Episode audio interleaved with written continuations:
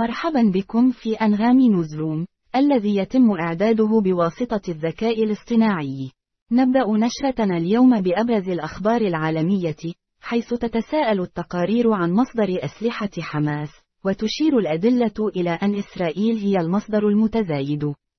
في نفس السياق، تفاصيل جديدة تظهر عن الهجوم الذي وقع في الأردن، حيث أصيب 34 جنديا أمريكيا.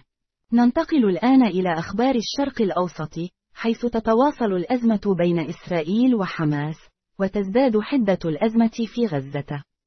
وفي الوقت نفسه، تشهد المنطقة نزوحا متزايدا للفلسطينيين بسبب القتال المستمر في جنوب غزة. ننتقل الآن إلى الإمارات، حيث قام عامل تكنولوجيا المعلومات الروماني بدفع 135 ألف درهم لشراء شقة من ثلاث غرف في JBR.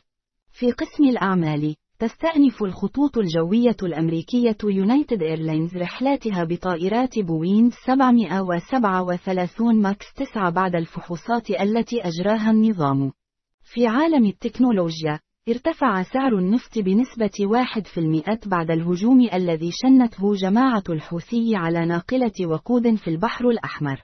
وفي الرياضة، تمكن اللاعب جانيك سينر من الفوز بلقب بطولة أستراليا المفتوحة للرجال بعد تغلبه على دانيال ميدفيديف، وهو أول لقب غراند سلام له. وأخيرا في الأخبار الترفيهية، احتفلت تايلور سويفت مع ترافيس كيلسي بتأهل الشيفز إلى السوبر بول. متابعة للنشرة، اسمحوا لي أن أرحب بمحرر الأخبار العربية الخاص بجزء الأسئلة والأجوبة.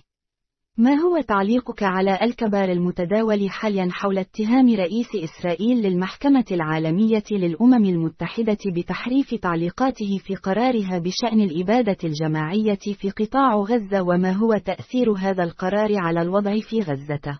يعتبر رئيس إسرائيل أن المحكمة العالمية للأمم المتحدة قد أحرفت تعليقاته في قرارها بشأن الإبادة الجماعية في غزة.